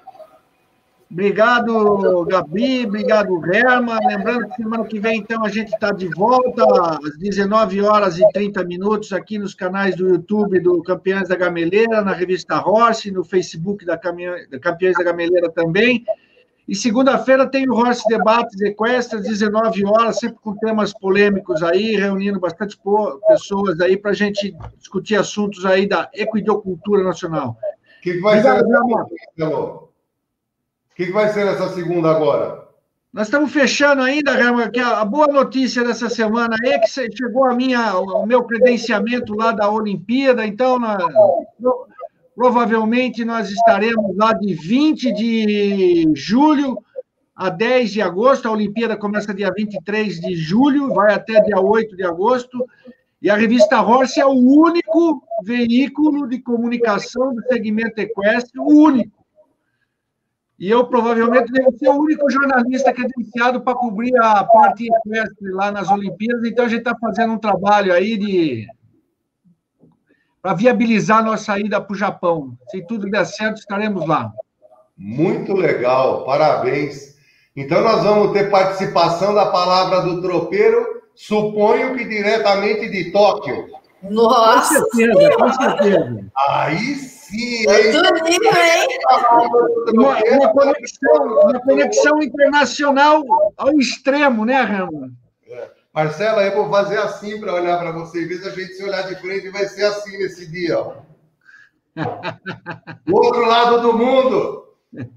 Show, parabéns, Marcelo. Sucesso lá, se a gente não se falar antes, mas acho que vai ter mais um programa antes, né?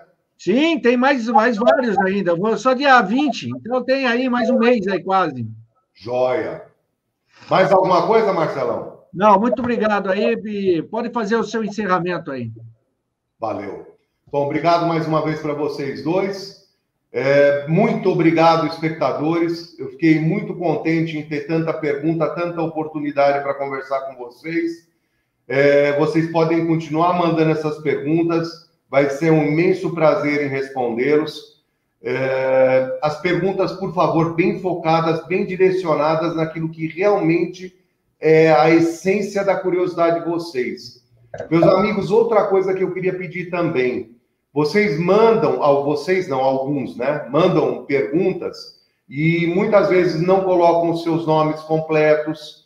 Às vezes vocês não mencionam de que cidade e estados vocês são.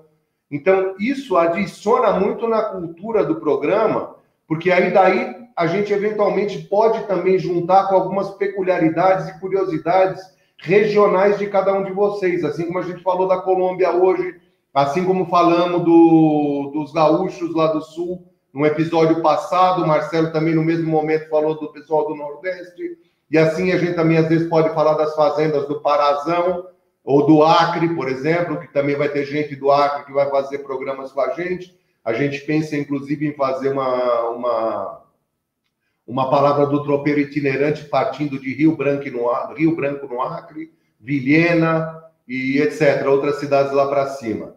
É, mas para encerrar, que a gente realmente está com o adiantado da hora, eu queria dar boa noite para todo mundo. Mandem as perguntas mesmo. Muito obrigado e boa noite, Brasil!